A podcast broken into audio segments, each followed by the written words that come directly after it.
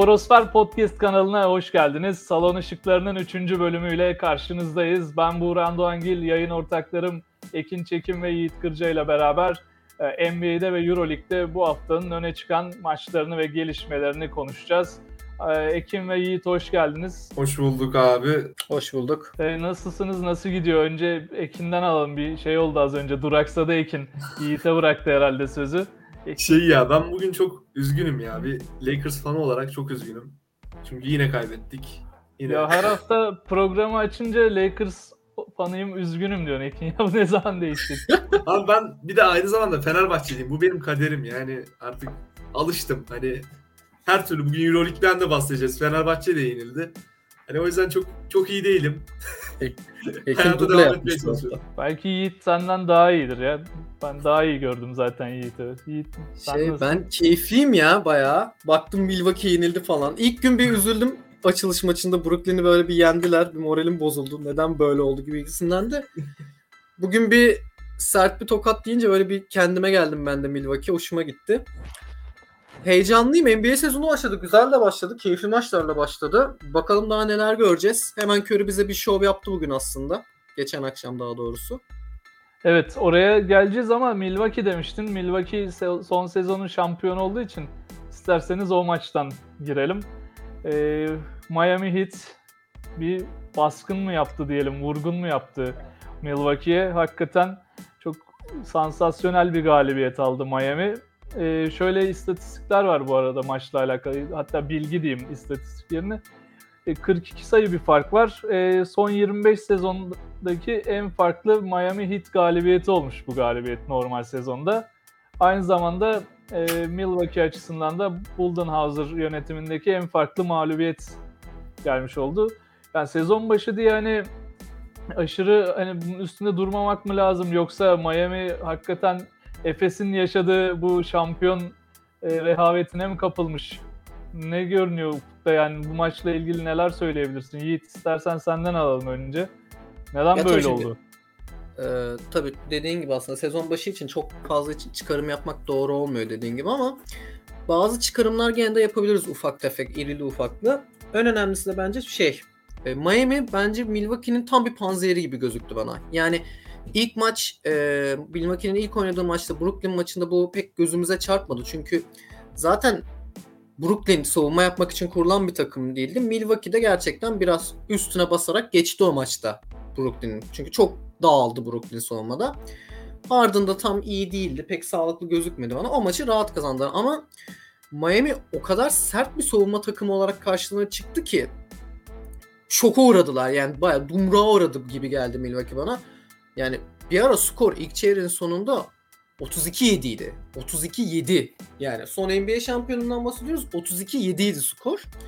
Bu biraz Miami'nin sert soğuma takımıyla da bağlantılı. Dwayne Dedman'ın oyuna iyi katkısıyla da bağlantılı. Biraz da Milwaukee'nin yorgunluğu da olabilir bu arada. 2 gün üst üste maç yaptılar. Bu o kadar da kolay bir şey değil. Aslında baktığımız zaman Miami için de en güzel haber çok mesela Jimmy Butler'ın o kadar ekstra bir oyununa gerek kalmadı. Jimmy Butler 21 sayı attı. Onun dışında da ama iyi bir yüzdeyle attı. 10'da 6 ile attı ama en önemlisi belki de 10 tane top kullandı Jimmy Butler hücumda. Bam Adebayo 13 kullandı. Diğer noktalardan baktığımızda Tyler Herro bir tık ekstra katkı verdi. Yani Tyler Herro'nun her maç çıkıp bu şekilde oynamasını beklemeyiz. O bir tık ekstra bir katkı oldu. Öteki yandan ben de Ekin'de şunu sormak istiyorum. Yani yorumunu merak ediyorum bu konuda. Ben sezon başlamadan Tyler Herro'nun ilk 5 başlamasını bekliyordum. Duncan Robinson'ın bench'ten gelmesini bekliyordum. Eric Spoelstra gene bizi şaşırttı. Duncan Robinson'ı ilk 5 başlattı. Ki gördükten sonra ben de biraz daha makul gördüm. Çünkü Tyler orayı sahada her gördüğümde çok gözüme çarptı. Yani savunma defolarının ortaya çıkmasını bekliyordum. Bu kadar beklemiyordum ama. Özellikle bu kadar iyi bir savunma, bu kadar kompakt savunma bir takımında bu kadar çok sırıtmasını beklemiyordum ama Tyler Herro oyundayken hücumda çok savunmada çok sırıttı. Belki de gerçekten Duncan Robinson tercihi çok daha iyi bir tercih olmuş olabilir. Yani benim gözüme de öyle gözüktü aslında. Sen ne dersin bu konuda? Yani ben şöyle söylerim.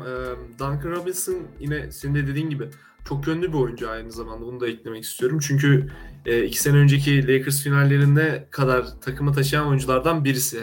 Arkadaki X faktör oyuncusu.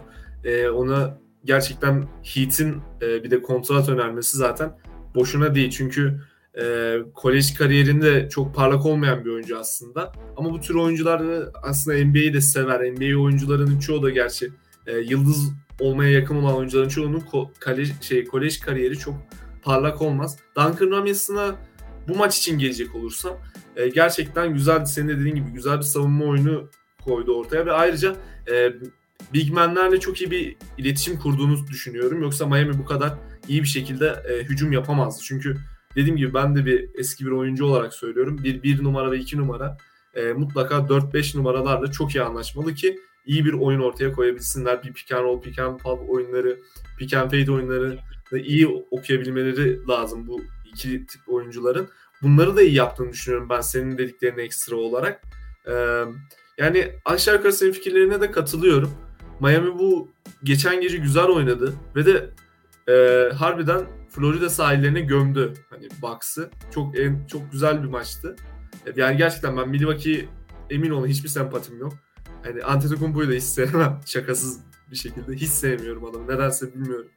Hani bana itici geliyor adam ya. Hani çok hareketleriyle çok itici geliyor. Ama bir yandan da Jimmy Butler'ın bu gece kazanması, Heat'in bu gece oynadığı oyun, geçen gece oynadığı oyun gerçekten güzeldi. Tamamen içlerine kapanık da bir oyun oynadılar. Boyalı alanı iyi savundular. Şut açılarını, şut tercihleri gayet çok iyiydi. Ekstra pasları iyi okudular. Bunlar gayet önemli şeyler bence. Ve o yüzden Heat'i bu geçen geceki galibiyeti için kutluyorum. Öyle söyleyeyim. Peki bir sorum olacak. Ben bu soruyu Yiğit'e sormak istiyorum. Miami Heat ve Milwaukee Bucks'ı Doğu finalinde görür müyüz bu sene? Bir ikinci sorum da Ekin'e olacak. Ömer Faruk Yurtseven'in performansı nasıldı Ekin? Miami abi lütfen ya. Yani süperdi ya. 8 sayı ya. Başka hangi oyuncu 8 sayı atabilir? Alperen Şengün falan atar herhalde. Yani lütfen. Tamam, o zaman adam mükemmel oynadı yani. Bütün dinleyenlerimiz Ekin'in nasıl büyük bir Ömer Faruk Yurtseven fanı olduğunu bildiği için hani geçen programdan o yüzden sana onu sormak istedim. Yiğit'e de iki takımı finalde görür müyüz onu merak ediyoruz. Tamam, o zaman ben Ömer Faruk özel dosyasını her zamanki gibi Ekin'e bırakarak ilk soruya odaklanıyorum. Görür müyüz? Şimdi düşündüğümüz zaman şöyle, ben Chicago'yu da çok beğenmedim bu arada ilk gece maçında. Çok gözüme hoş gözükmediler ama zaten yeni bir yapı. Onların da zaten zamana ihtiyacı var. Daha ilk maçlarıydı. Görme ihtimalimiz var bence. Özellikle şimdi Doğu'nun biraz daha Batı'ya göre güçsüz olduğunu düşündüğümüz zaman dengeler çok çabuk değişebiliyor Doğu'da. Şimdi Doğu'daki temel bizim favorilerimiz kim? Doğu finali için 4 tane takım saysak hangilerini sayarız? Philadelphia, Boston, Brooklyn ve Milwaukee'yi sayarız diye düşünüyorum burada hepimiz birbirimize katılırsak. Çoğu takımın sorunları var zaten şu an. Philadelphia'nın çok büyük bir aşk hikayesi sorunu var. Brooklyn'in bir akıl sağlığı sorunu var. Onun dışında zaten Milwaukee devam ediyor. Bunun dışında da Boston'ın ne kadar ileriye gidebileceği önemli. Yani Boston ilk maçta iyi gözüktü ama New York'a nefesleri yetmedi. Bir de Jason Tatum'un ve Jaylen Brown'un arada sırada çok düşük olsa da, çok ender olsa da ileri yükselip alçalan bir grafikleri oluyor. Bu da önemli Boston'ın adına. Ve ben gerçekten görebileceğimizi düşünüyorum Milwaukee ile Miami'yi. Ve görürsek de ben Miami'yi Milwaukee'ye göre daha şanslı buluyorum. Neden daha şanslı buluyorum? Şöyle de Miami ile Brooklyn karşılaşırsa Brooklyn'i daha şanslı görüyorum final için. Ama Miami ile Milwaukee'nin karşılaştığı durumda ben Miami'yi biraz daha şanslı görüyorum. Çünkü dün gece izlediğim oyunda gerçekten tabii Milwaukee'nin yorgunluğu da olabilir. Bu normal bir sezon maçı, bir 7 maçlık bir playoff serisi değil. Bunlar da çok önemli ama Miami gerçekten Milwaukee'nin panzeri gibi gözüktü bana. Çünkü Milwaukee'nin o modern basketbol oyununa karşılık gelebilen bir oyun. Şimdi iki takım da aslında temelde bir tane uzun oyuncuyu içeride bulundurarak etrafına 4 tane şütör dizdikleri bir oyun oynuyor. İki takımın da temel savunma kuvvetleri iyi. Jrue Holiday'ler, Chris Middleton, Giannis Antetokounmpo'larla beraber Milwaukee'nin de gayet başarılı savunması var. Ama bana göre Miami'nin bir ekstrası var. Miami topu daha rahat paylaşabilen ve daha rahat alan bulabilen bir takım. Bunu da nereden söyleyebilirim? Ara sıra Antetokounmpo'nun enteresan üçlük denemeleri olduğunu görebiliyoruz. Miami'de böyle bir şey görmek zorunda kalmadık geçen gece. Her şey tıkır tıkır oynandı ve gerçekten Duncan Robinson'ından Tyler Herro'suna kadar herkes performans verdi ama tabii dediğim gibi Tyler Herro'nun performansı bence bir tık ekstra. Onu söyleyeyim. Soruna net cevabını da bence görebiliriz. Özellikle bu kadar çalkantılı bir Doğu Konferansı'nda bence yüksek bir ihtimali var. Ekin, şaka bir yana senin eklemek istediğin bir şey var mı Miami Heat'le alakalı ya da Doğu finalinde bu iki takım karşı karşıya görür müyüz? Veya Ömer Faruk Yurtseven performansı. Ya ben Philadelphia'nın ilk önce finalde kimi görürüzden başlayacağım. Bence Philadelphia'nın bir tık şansı var gibi. Çünkü şunu çözebilirlerse ki bence çözmeleri muhtemel. Ben özellikle Embiid'in açıklamaları burada çocuk bakıcılığı yapmıyoruz diye bir açıklaması oldu. Bence Embiid'in şu konuda net olduğunu söylüyor. Ya ben giderim ya o adam gider. Yani bu kesin bir yargı. Birkaç haftaya da çözülür gibime geliyor ama ne kadar maç kaybedecekler o arada çok büyük bir sıkıntı ama toparlayabilirlerse Philadelphia'nın gerçekten finali bile görebilme ihtimali var. Çünkü bir takas paketinde iyi bir oyuncu alırlarsa ve de bunu takımla iyi bir şekilde oturtup istikrarlı bir performans gösterirlerse finalde belki ben Philadelphia Brooklyn'de izleyebilirim diyorum. Hani Brooklyn de şu Kyrie Irving meselesini çözebilirse tabii Kyrie Irving'i göndererek çözmeleri daha mantıklı olur şu andaki durumda. Hani bütün veteran oyuncular, eski oyuncular artık Kyrie'yi yapıyor, dert yanıyor. Artık sen hani daha önce Yiğit'in de bahsettiği gibi empati duygusundan yoksun bir şekilde davranıyor Kyrie. Yani artık insanların ne yapacağını ona karşı düşünmüyor. Sadece kendi başına, kendi dünyasında ben bunu isterim ve bu olur kafasına gidiyor.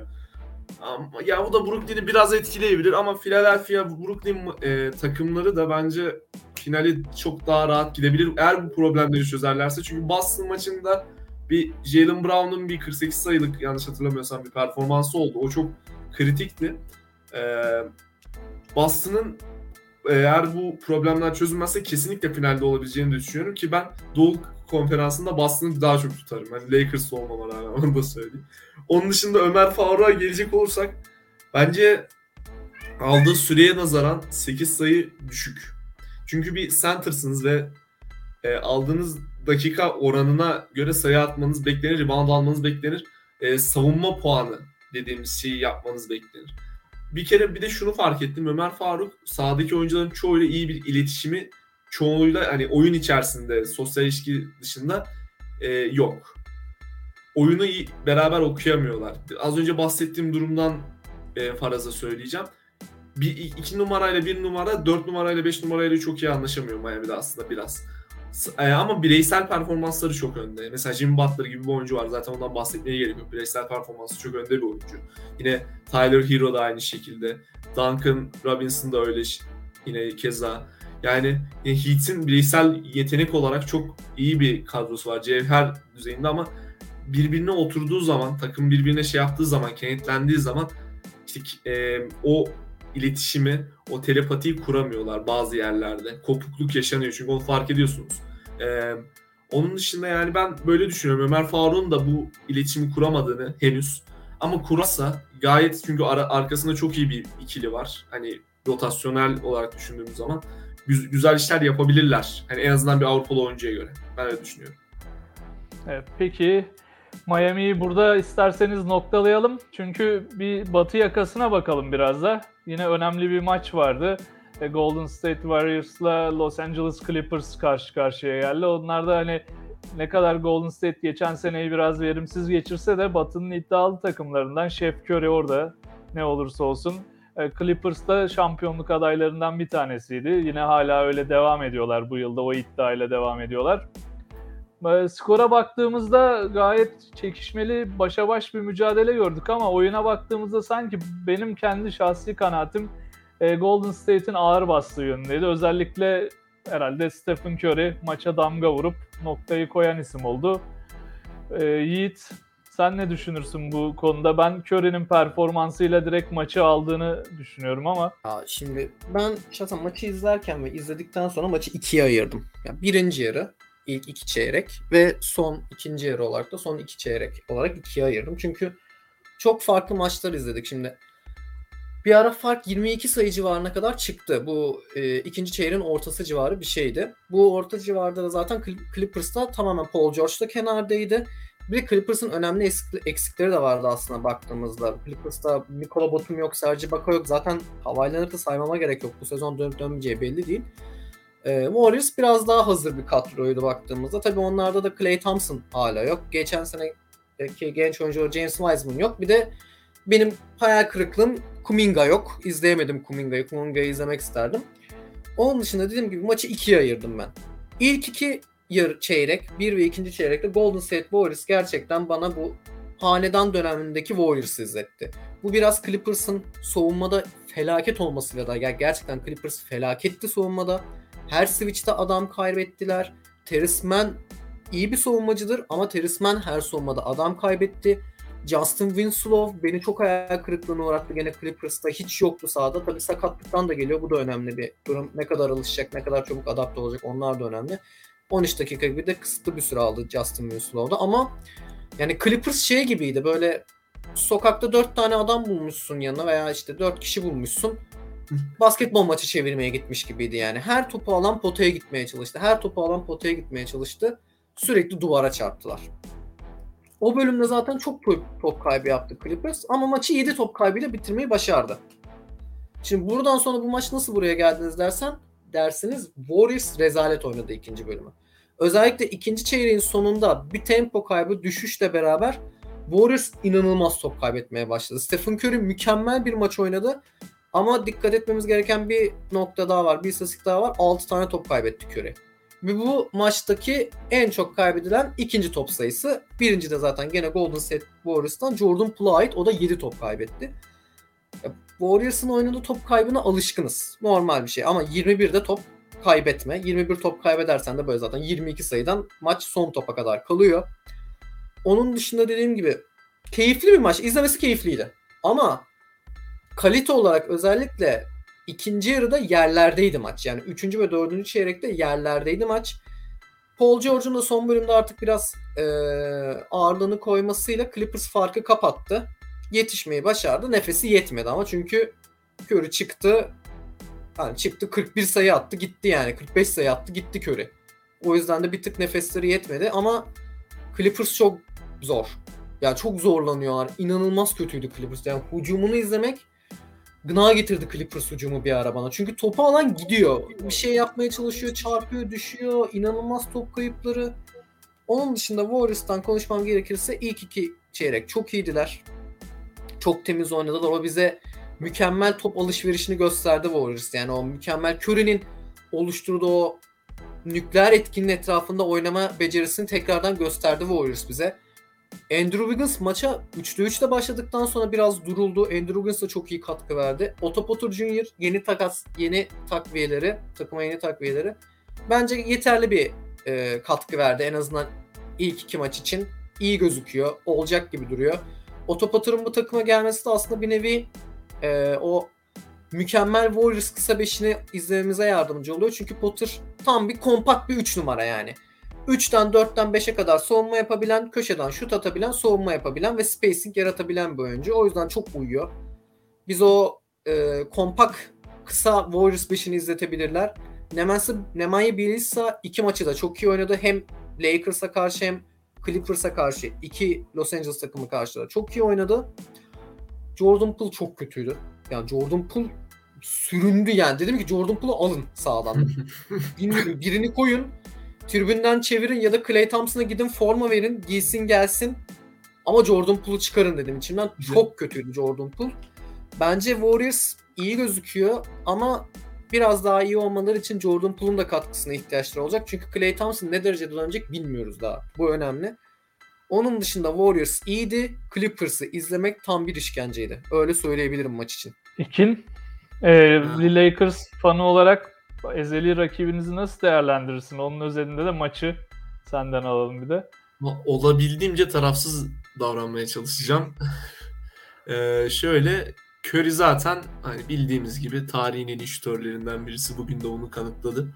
45 sayı ve de ilk yarıda bir 25 sayılık performansı var. 9'da 9 field goal ve 5'te 5 üçlük. Hani bu hani sanki NBA 2K oynuyormuşsunuz da sliderları %100 yapmışsınız. Sonra ikinci yarı bir daha onu kısmışsınız gibi havada oynadı. Yani Curry'nin dışında yine Golden State'in rotasyon oyuncuları, ilk 5 oyuncuları biraz daha iyi olabilir. Özellikle Yiğit'in bahsettiği gibi Winslow'un biraz daha sahada kendini göstermesi çok daha önemliydi. Ama işte bazen dediği gibi sakatlıktan dönen oyuncuların bazen performansları bir anda fırlıyor, bazen de böyle düşük başlayıp tekrar Arap atı gibi açılabiliyorlar. Onun dışında Clippers'ı izlerken ben açıkçası nasıl söyleyeyim, yani yine o da ezeli rakibimiz ama çok da Paul George'a bir hakkını vermek lazım, teslim etmek lazım. İkinci yarı gerçekten vitesi arttırdı. Clippers'a biraz can verdi ama yani dediğim gibi tarihin en iyi şutörü Steph Curry geldi, ortalığı süpürdü ve geri gitti. Aynı bu şey gibi oldu. Orta sahadan denediği üçlüklerden sonraki gidişi gibi oldu. Yani attı ve gitti. Başka bir şey yapmadı. O yüzden bilmiyorum, çok etkileyici de bir maçtı. Çünkü dediği gibi yani 20 sayı farktan bir anda bu top kayıplarıyla beraber. Bir de şunu eklemek istiyorum. Clippers Jordan Poole kadar top kaybetti. 7 tane top kaybı var. Bu en azından bir yerde hatayı daha az yaptıklarını gösteriyor Clippers'ın. Ve dış şutları biraz daha iyi kullanmışlar diye düşünüyorum. Yani baktığım zaman 82'de 42 şut oranı var. Yanlış görmediysem eğer. Bu güzel bir istatistik ya, ama kaybeden bir takım için biraz daha geliştirilmesi gereken yerlerin olduğunu da gösteriyor. Reboundlar da her şeyi birbirine çok yakın. Sadece top kaybı konusunda dediğim gibi Warriors'ın kendini biraz daha toparlaması ve eski Warriors oyununu göstermesi için çalışması lazım. Bir de şunu düşünmemiz lazım. Kuminga yoktu, evet. Yani bu bence büyük bir etken. Çünkü Kuminga bence bu takıma çok şey katabilecek bir oyuncu. Özellikle Warriors'ın bir çöküşünden sonraki yetenekli jenerasyondan bir tanesi yani. Ve Klay, Kuminga ve Curry üçlüsü bakalım bu sezon bize neler izletecek, çok merak ediyorum. Ve Warriors'ın oyununu da gayet beğendim bu gece, geçen gece. Clippers için aynı şeyi söyleyemeyeceğim. Çok istikrarsız geldiler. Bir anda bir ara 12-0'a gitti olay. 3. çeyrekte 12-0'lık bir seri yakaladılar. Sonra bir anda tekrar yine sayı bulamadıkları bir dönem oldu o maçta. Bilemiyorum, hani Clippers'ın eksiklerini de anlayabiliyorum. Kawhi Leonard gibi bir süperstarları yok ama şu anda çok iyi bir profil çizmediler benim gözümde, öyle söyleyeyim. Ben peki size şunu sormak isterim aslında bu maç özelinde. Şimdi skorun da 113-115 olduğunu unutun. Curry 45 sayı atmasaydı sizce maçı Warriors kazanabilir miydi? Yani bence kazanamazdı ya. Hani ortalama attığını düşün. 25 sayı falan attığını düşünün ortalama. Skorun da 115-113 olduğunu unutun. Ya bence Curry eğer ortalama oynasaydı çok fazla iyi bir oyun oynayamazlardı. Warriors kesin kaybederdi yani. Bence. Çünkü Clippers'ın şöyle bir olayı var. Rotasyon oyuncuları çok iyi. Hani six man geliyor. Hani arkasında bir 6. oyuncu ve rotasyon oyuncuları gerçekten arkadan çok iyi geliyor aslında Clippers'ta. Senin dediğin gibi birazcık savunmalarını ve oyun yapılarını değiştirmeleri lazım. Aynı şeydeki, ben Eryaman'da yaşıyordum. Eryaman'da sokaktan çevirdikleri bir maç gibi olmuş. Yani sokakta çevirdikleri herhangi bir maç gibi olmuş. Bilmiyorum ama yani bence kaybedebilirdi yani Warriors, ama Clippers'ın oyununa bağlı derim. Çok istikrarsızdı çünkü. Bence de Curry'nin bu kadar etkili olmadığı bir Warriors maç kazanamaz. Ama şunu da söylemek lazım. Zaten yani Curry eksenli bir takım Golden State Warriors bu sezon baktığımızda. Özellikle yani Kuminga'nın da olmadığı, Klay Thompson'ın da olmadığı süreçte yani skor katkısının gayet Curry'nin üstünden dönmesi çok normal. Yani şefin biraz daha sorumluluk alması lazım ve böyle devam etmesi lazım. Ancak o zaman başarılı olabilir Warriors. Bunun da farkında olduğunu düşünüyorum Stephen Curry'nin. O yüzden de hani skorunu düşürmemeye çalışacaktır. Tabii bu kendi elinde olan bir şey değil her maç ama buralarda top kullanıp buralarda skor üretmek için elinden geleni yapmaya devam edecek diye düşünüyorum ben de. Bu soruyu niye sordum? Çünkü şimdi listeye bakıyorum. Kağıda bakıyorum önümde mesela. Herhangi bir skor listesine bakıyorum. Attıkları sayı listesine bakıyorum. Artı eksi değerlerine bakıyorum. Clippers'ın oyuncularının çoğu, en azından ilk 5 oyuncularının çoğu Warriors oyuncularından daha iyi çıkıyor karşıma şu an her şekilde. Ama işte temelde büyük ihtimal Clippers'ın maç kaybetmesinin nedeni yani çok kendi kimliklerinden çok dışarıdaydılar. Yani normalde iyi bir savunma takımı Clippers, tabii pek Beverly'yi kaybettiler. Bu biraz sıkıntı ama Eric Spoelstra da kötü savunma katkısı veren bir oyuncu değil. Ama o kadar kötü savunma yaptılar ki yani bütün savunma patenlerini kaçırdılar, adamların hepsini kaçırdılar. Çok kötü gözüktüler savunmada. Gerçekten sokaktaki birkaç kişiyi toplamışsın, bir araya takım vermişsin de atıyorlarmış gibi gözüktü. O yüzden sıkıntı ama yani Clippers bu maçı buraya kadar getirirken Lakers Davis'le LeBron'u artı 30 attığı ilk maçı nasıl kaybediyor? Bu da ayrı bir muamma. Los Angeles tarafının ikisinde düşünmesi gereken şeyler var gibi duruyor. Lakers Nation işte yani bizim farkımız o. Yani biz 30 sayı atar yine kaybederiz. Öyle bir takımız biz. Yani hiçbir şeyimiz yok. O konuda bilmiyorum ya, Lakers'a şimdi girmeyin çünkü çok yaram deşinecek gibi. Bugün zaten mutsuz. Lakers'a ilk programlarımızda bayağı bir yer verdik. Sezon içinde de tekrar yer veririz. Şimdilik onları es geçelim. Şimdi bir liste yayınlandı.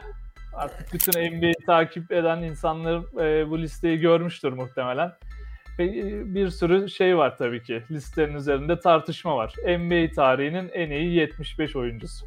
Bir kere neden 75? Önce ona bakmak lazım. Şey mi? NBA'in kuruluşunun 75. yılı falan mı? Hayır. Evet. Öyle mi? Evet ya şey NBA ismiyle 75. yılı. Tamam. Yani, 75. Tamam.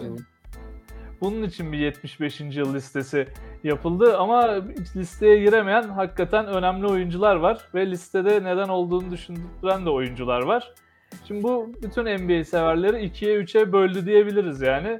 Mesela ben kendi adıma değerlendireyim. Dwight Howard yok. Dwight Howard kariyerinin sonları düşüşte de olsa yani elde ettiği kariyer başarıları ve istatistiklerle bence bu listede olmayı en azından Lakers'lı arkadaşımız neydi adı? Anthony Davis'ten daha çok hak ediyor. Yani onu mesela hakkının yendiğini düşünüyorum. Böyle hakkını yendiğini düşündüğünüz ya da bu listede neden var dediğiniz oyuncular var mı? Ekin senden başlayalım. Sen biraz kıpırdandın orada. Ben bunları söyleyince Lakers'a dil uzattım diye galiba. Abi ilk önce Lakers'lardan özür dilemeni istiyorum. Lütfen. Lütfen. Ya yani şaka yapıyorum. Şey var zaten, Lakers fanı var Türkiye'de, aynen linç yiyebiliriz. ama özür dilemeyeceğim tabii ki. Lakers'a bir dil uzatmadım. Anthony Davis'e aslında bu sözlerim. Yani o yüzden ayrıca Dwight Howard da eski bir Lakers'tı sonuçta. Daha yeni ayrıldı. Ya tabii yeni geldi ama ya bilmiyorum. Howard tam bir Laker olabileceğini düşünmüyorum. Yani Magic'teki gibi olursa tamam derim ama bilemiyorum yani. Davis'ten olur mu yani Laker? Ama ben sence Davis bir Laker mı? Yani olabilir. Yani daha bir test aşamasında diyelim. Daha birkaç sezon oldu şurada geleli. Yani ben 8 sezon 9 sezon artı oyuncu olunca Lakers'a ben Laker derim. Yani zaten ya öyle Derek Fisher falandan bahsediyor olsam özür dilerdim ama yani Davis için dilemem ben.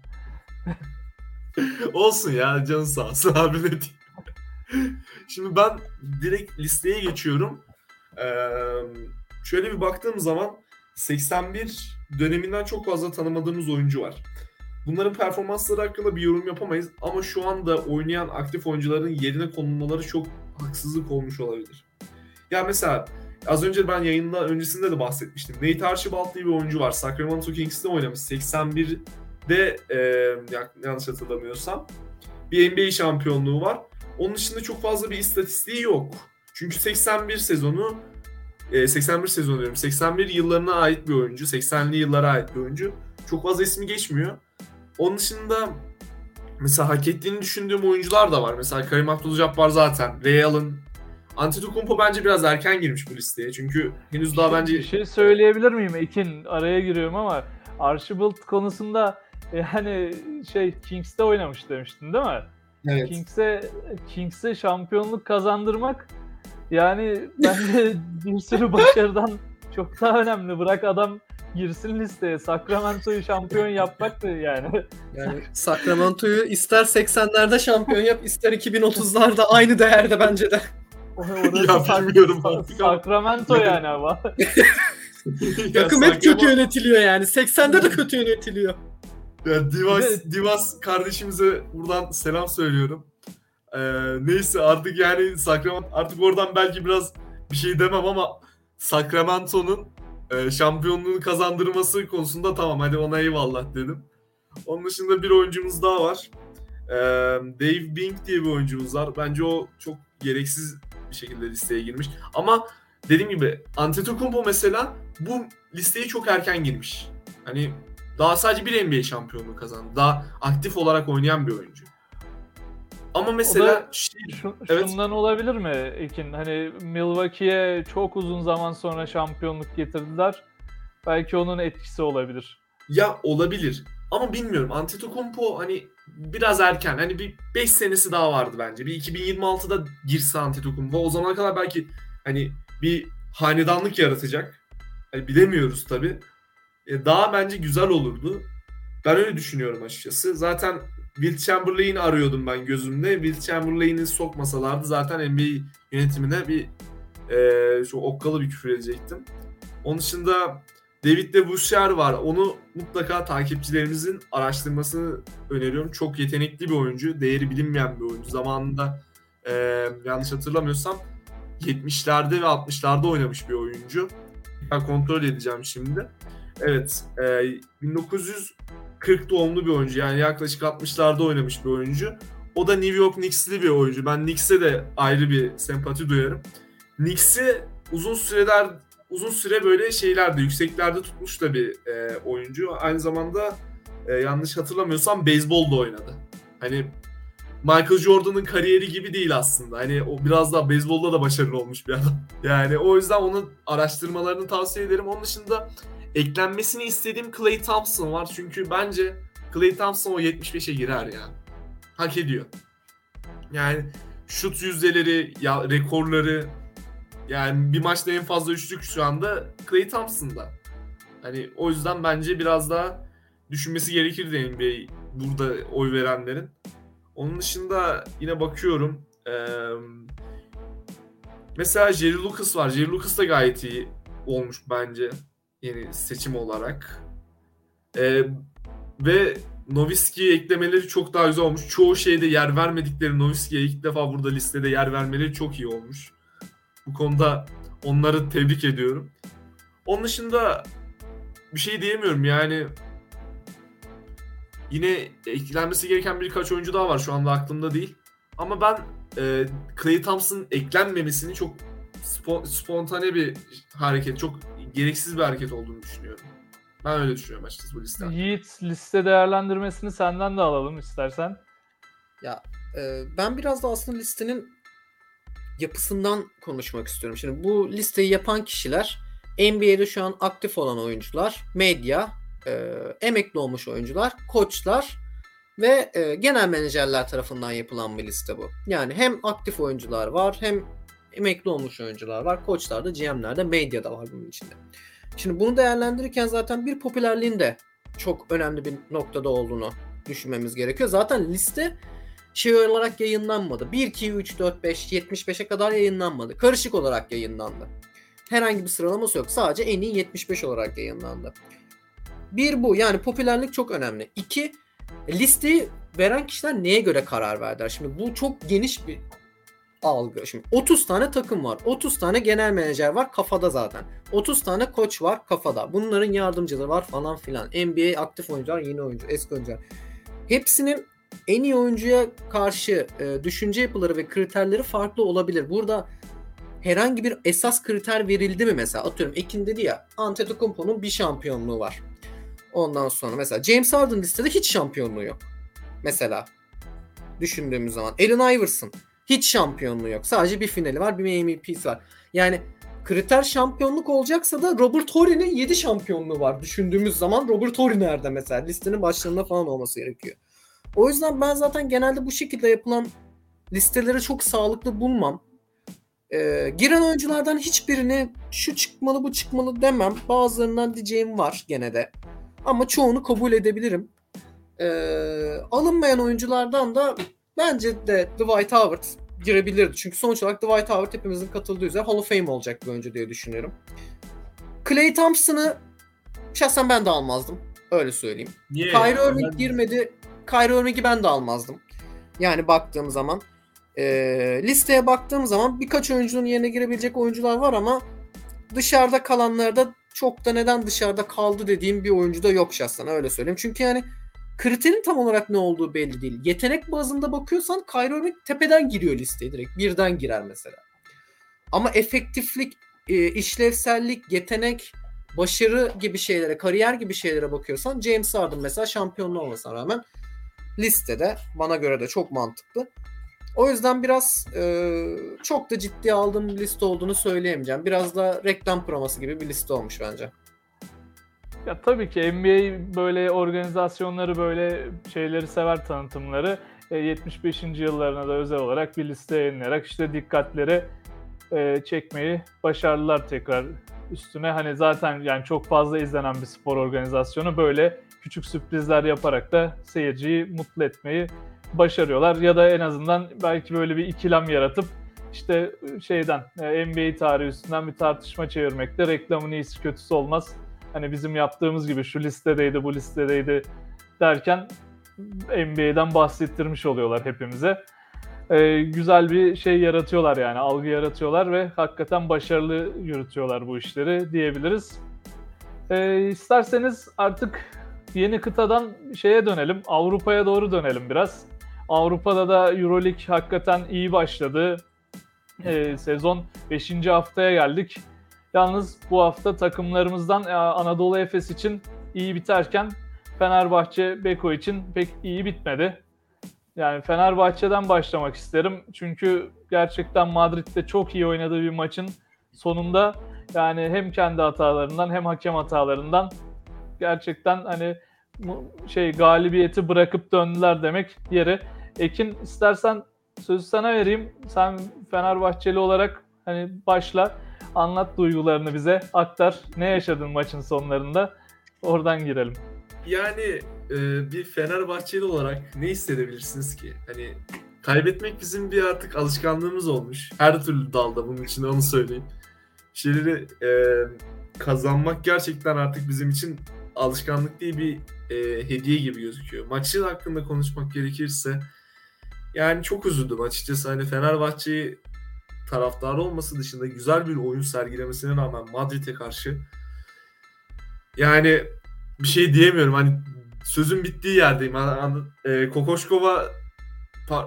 Kokoşkova bile razıyım şu anda. Yani Kokoşkova'nın oyununa bile istiyorum şu anda.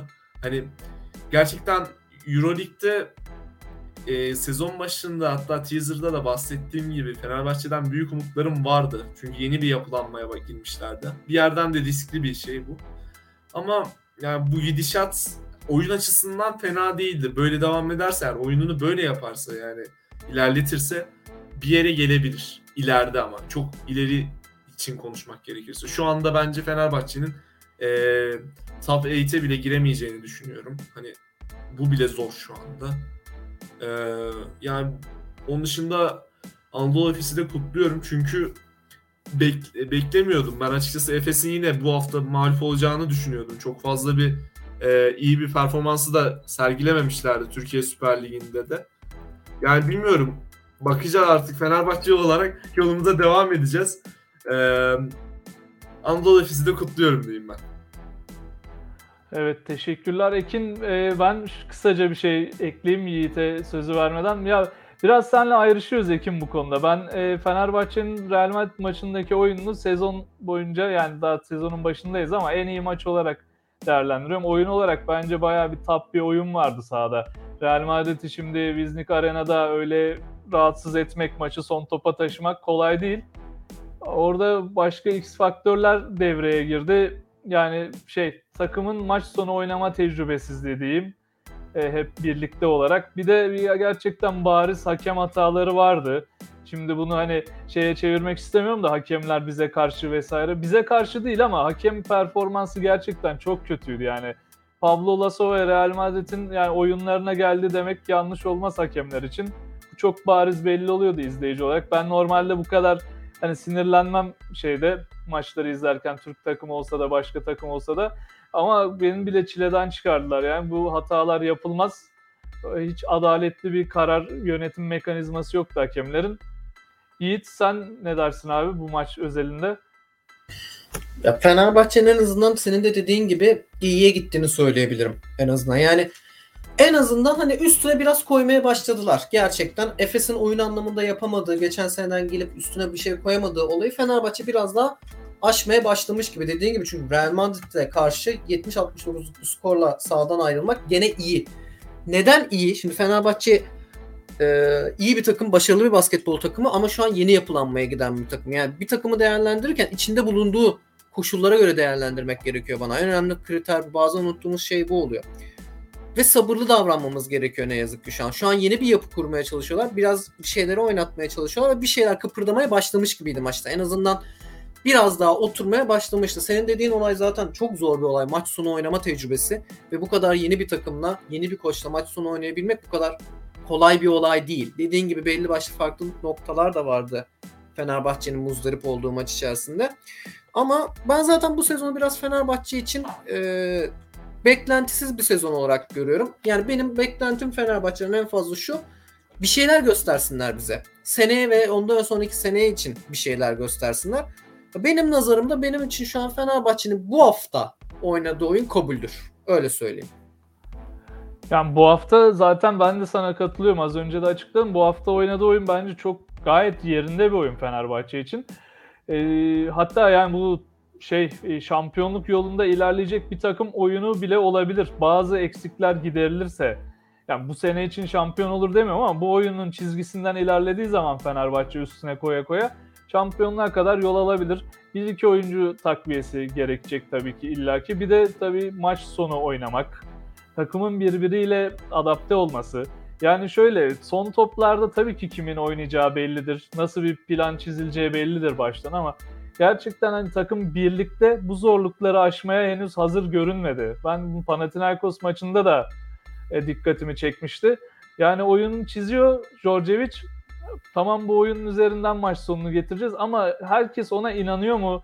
Herkes o enerjiyi sahaya verebiliyor mu? O tartışılır. Bu zaman içinde oturacak bir şey. Bir de tabii hakemler araya girince ister istemez oyun bozuluyor. Panathinaikos maçı da aynıydı. Orada gelen bir teknik faul, üstüne ardı ardına çıkan fauller. Burada da gelen bir sportmenlik dışı faul üzerine yine teknik faul Djordjevic'e. Ondan sonra Laso'nun oyunu soğutması. Yani Laso çok kurt bir hoca. Yıllardır da Real Madrid'in başında, resmen hakemlere etkisi altına aldı. Hemen tek itiraz hakkı var biliyorsunuz koçların Euroleague'de. Onu kullandı. Üstüne bir mola aldı pozisyondan sonra Fenerbahçe'nin son topunda. Orada bir şeylere itiraz etti yine. Oyunu soğuttu. Fenerbahçe'nin saha içindeki dizilimini öğrendi. Yani öyle tabiri caizse basketbol çakallıkları yaptı ki Djordjevic'i alt etmeyi başardı orada Fenerbahçe ile beraber.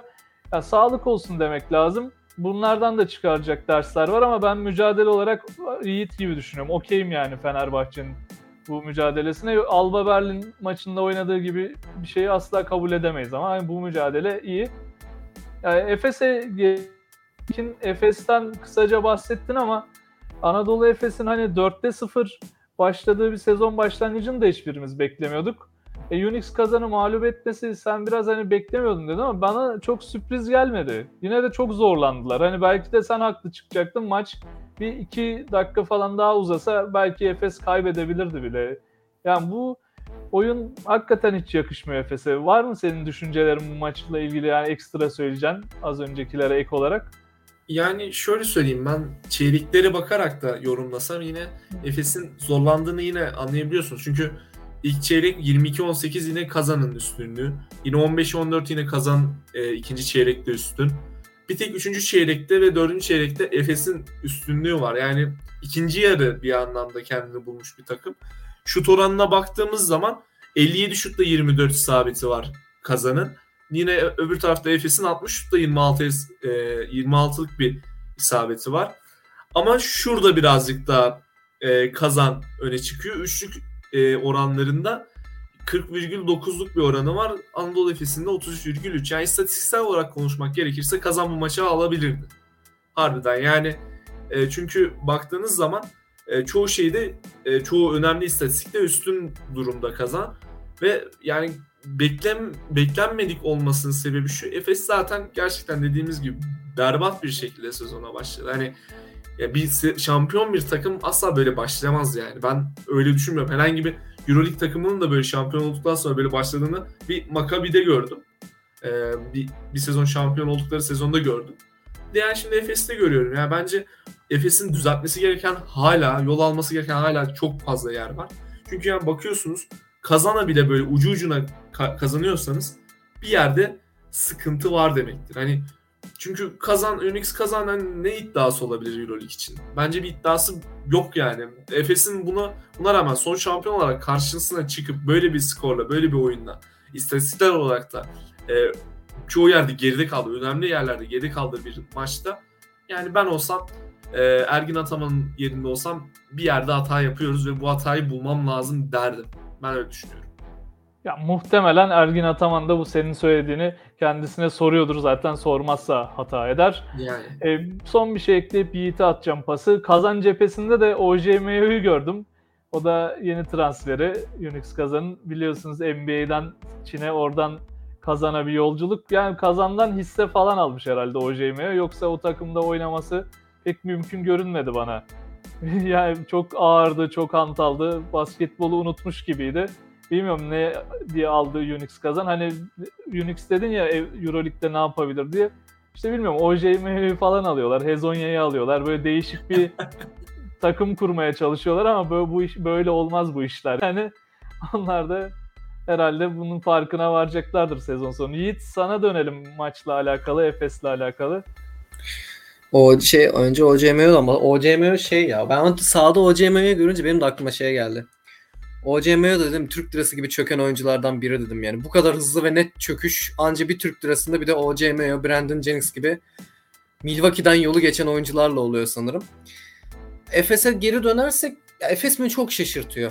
Yani bunu kaç haftadır söylüyorum size ama çok şaşırırım çünkü sonuç olarak baktığımızda temelde Efes şampiyon olan bir takım ve şampiyonluğu bundan 5 ay önceydi.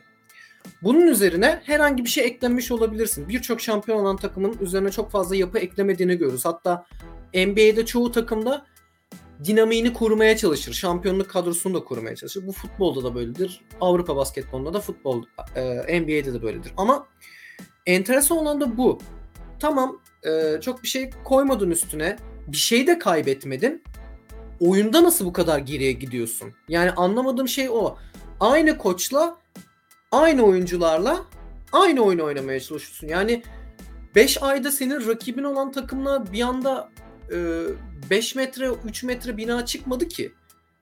En fazla çıktılarsa 1 metre çıktılar, 1,5 metre çıktılar. Ama sen 5 metre aşağı gitmiş gibi, yerin dibine doğru 5 metre gitmiş gibi oynuyor Efes. Bütün patenlerini, bütün alışkanlıklarını kaybetmiş gibi. Ben Efes'in üstüne bir şey koymadığını kabul ediyorum. Oyunda bir şey değiştirmek de zorunda değilsin ama aynı yapıyla nasıl bu kadar geriye düşebiliyorsun? Aynı oyunu nasıl bu kadar kötü oynayabiliyorsun? Yani çok basit bir şey yani. Her gün yaptığın tostun farklı olması gibi bir şey mi yani? Sen her gün aynı tostu yapıyorsun ama bugün bir farklı yapıyorsun. Bunda bir tuhaflık olması gerekiyor. Efes'in de bence bunu çözmesi gerekiyor. Yani tamam, bir yere gitmiyorsunuz, bir yere çıkmıyorsunuz. Oyuna da bir şey katmıyorsunuz ama sabit oyunu kaybetmeyin. Yani siz 5 ay önce şampiyondunuz. Ama 5 ay önce şampiyondan ziyade başka bir şey oynuyorlar yani. Bence Yiğit ya, tost dedin ya. Bence peyniri koymayı unuttu Anadolu Efes ya. Yani bu kadar başka bir şey diyemem yani. Bu benzetmeyi senden aldığım için söylüyorum. Hem peyniri koymayı unutmuşlar. Bir tost var ortada ama peynir yok. Bence direkt tost makinesini çalıştırmayı unutmuşlar yani. Peynir bayağı, tost makinesi çalışmıyor şu an. Ben de ikinci şey demese, onu demese ben de tosttan sıkılmışlar diyecektim. Sanki tosttan sıkılmış gibi Anadolu Efes. Yani öyle de olabilir. Bilmiyorum artık. Ya artı bir şey söyleyebilirim Yiğit'in söylediklerine. Elijah Bryant transferi vardı Anadolu Efes'in. Çok önemli bu hakikaten, Simon'un olmadığı sezonda. Sakatlıkla geçireceği sezonda muhtemelen. Onun iyi bir performansı vardı Efes adına. O sevindiriciydi sadece. Ama ikinize de çok katılıyorum bu konuda. Efes bu oyunla bir yere varamaz. Hani Kazan galibiyeti kimseyi aldatmasın. Kazan zaten EuroLeague'in zayıf takımlarından bir tanesi. O yüzden de daha çok çözülmesi gereken sorun var gibi görünüyor Efes'te. Diyelim ve programımızı yavaştan kapatalım. Sizlerin ekleyeceği bir şey yoksa bu haftalık bu kadar diyelim. Ekin, Yiğit, son olarak eklemek istedikleriniz varsa. Tabii ben söyleyeyim. Bir kere ilk başta bir Lakers fanı olarak Lakers'a başarılar diliyorum bu hafta Suns karşısında. Totemlerimizi yapalım. Buradaki Lakers, bütün Lakers fanlarına, dinleyenlere söylüyorum. Totemlerimizi yapalım. Dualarımızı edelim arkadaşlar. Onun dışında Euroleague'de de bir Fenerbahçeli olarak bir şeyler beklemeye çalışıyorum. Güzel bir oyun sergiledik gibi ama ne olur ne biter takdiri ilahi, bekliyoruz sadece. Ben haftanın son sözleri böyle benden. Yiğit, senin var mı eklemek istediğin? Ben de Efes'e tost makinesinin fişini bir an önce bulup takmalarını tavsiye ediyorum. Öteki yandan da Eric Spoelstra'nın, gerçekten buradan beni duysa gerçekten tebrik ederdim. Keşke de duysa. Duncan Robinson tercihini çok tebrik ederim. Yani ben Tyler Herro bekliyordum. Duncan Robinson'ı koydu. Gene oraya bir ufak bir sihir yaptı. Zaten bunu da yapmasa Eric Spoelstra olamazdı. Son sözlerim de bunlar olsun.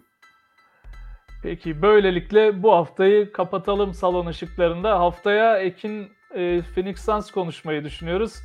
Lakers galibiyeti gelmezse de yine de Phoenix Suns konuşacağız. Yense de yenilse de Phoenix Suns deyip haftayı kapatalım. Herkese keyifli dinlemeler. Görüşmek üzere. Hoşça kalın. Sporosfer'de kalın diyoruz. Hoşça kalın. Hoşça kalın.